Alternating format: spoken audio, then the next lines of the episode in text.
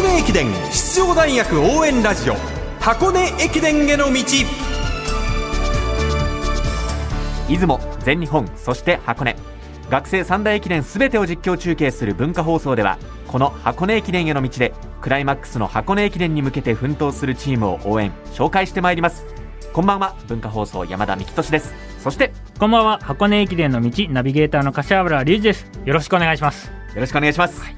さあ今週は全日本大学駅伝直前注目チームの特集をお送りしていますね。はい。今夜は前回大会2位の東海大学にスポットライトを当てます。はい。近年東海大学は学生長距離界を代表するスピードランナーを数多く抱えていましたがこの2年でそのほとんどが卒業してしまいました、うん、今シーズンはどんなチームに生まれ変わったのでしょうか。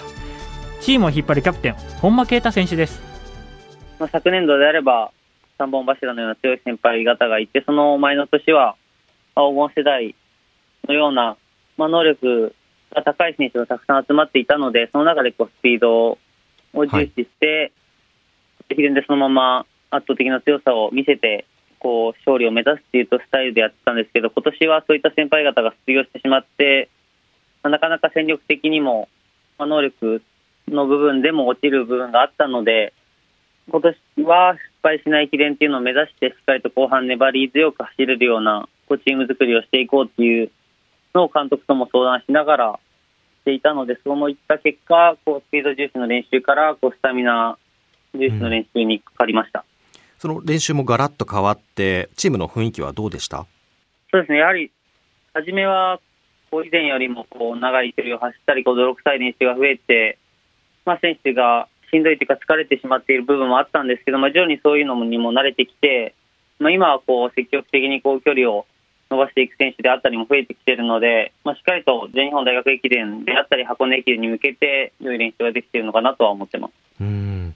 今シーズンからキャプテンということで臨んでいるシーズンですけれども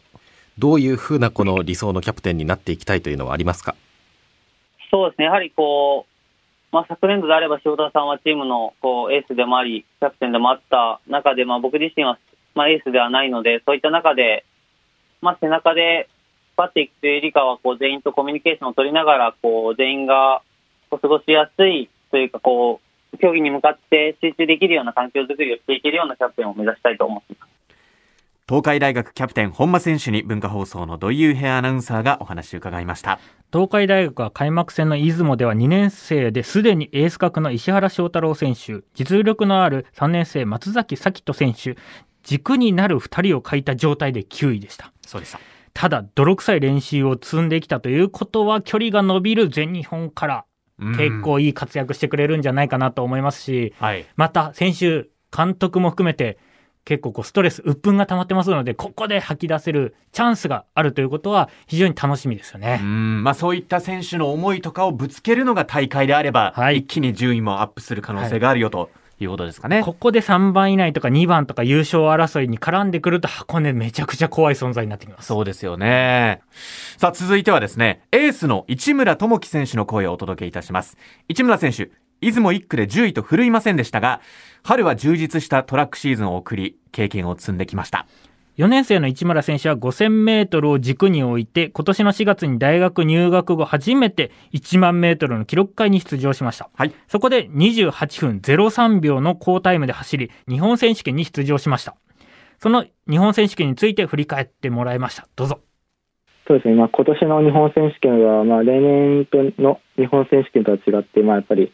オリンピックの選考レースでもあるえー、レースだったのでちょっといつもと違う緊張感があったレースだったんじゃないかなと思っていて、まあ、でもその中で、えーと、まずあの日本選手権に出れたことはすごく、えーと、僕にとってはすごくいい大会だなと思ってました思いましたし、まあ、レース内容自体も、まあ、僕は結局、まあ、あんまりいい走りはできなかったんですけれどもその中で、まあ、収穫を得れたレースだったのですごく、まあ、僕の今年の1年の中ではいいあの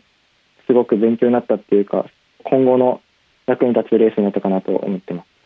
具体的にはどういう収穫がありましたか？まあえーと、1万メートル自体あの大学入って2回目のレースだったのであのレースが、まあ、結構正直、えー、走り方だったりとかレースの展開の作り方っていうのがあんまりその確立していなかった状態でのレースだったので、まあ、ちょっとスタートから集団の後ろで走ったりとか結構ちょっと消極的なレースをしてしまっていたんですけども、まあ、その中でも、えーと、他の佐賀大学の選手とか、まあ、実業団の選手はすごく前でずっと先頭付近とかで結構攻めた走りっていうか、まあ、積極的な走りっていうしているのを見て、まあ、やっぱり僕はどちらかというとその積極的に前で走っていくっていうスタイルにした方がやっぱりあの戦いやすいんだなっていうのをやっぱりその時の日本選手権が一番強く印象を受けたレースだったんでそこが一番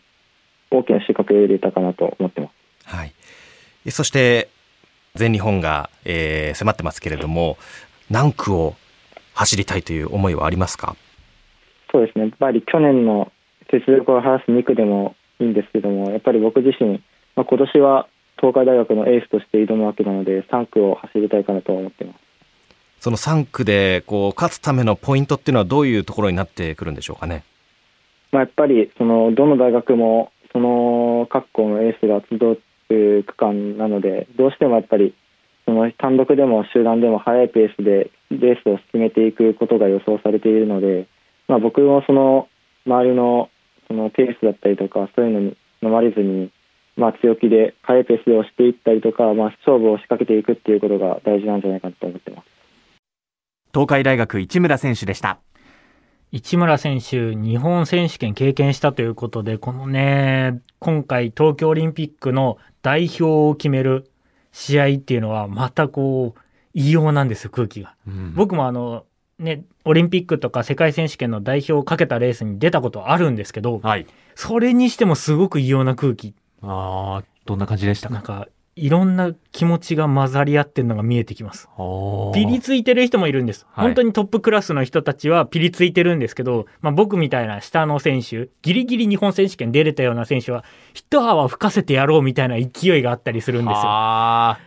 全員が全員ピリついてるわけじゃなくて、ここで何かやってやろうっていう、はい、あと失敗ができないんです。ここで全部が決まってしまうので、い。くらこの1年間頑張ってきて代表権のはい、あの出場資格を持ってたとしても、ここで10番とか入賞圏外になってしまったりすると、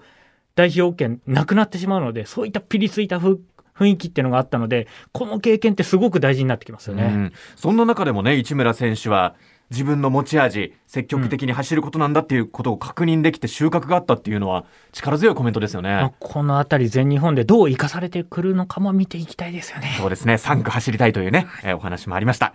さあ最後に全日本大学駅伝の目標を語る本間キャプテンの声です、えー、チームとしてはまあ三大駅伝3位以内という目標を掲げています。まあ、その中で、まあ、今回もエースの石原が掲げてしまった部分があるので、まあ、少しまあ、厳しい戦いになるってことは予想されてるんですけど、まあ、しっかりと、まあ、石原がいない分、それ以外の選手一人一人たちで、こう石原の分をカバーしてやって、まあ、しっかりと目標を達成できるように頑張りたいと思います。東海大学のキャプテン本間啓太選手でした。まだ石原選手がちょっと厳しいという状態ではあるんですがこの石原選手がいなくても俺たちはやれるんだっていうところをどうやって見せていくか、うん、そして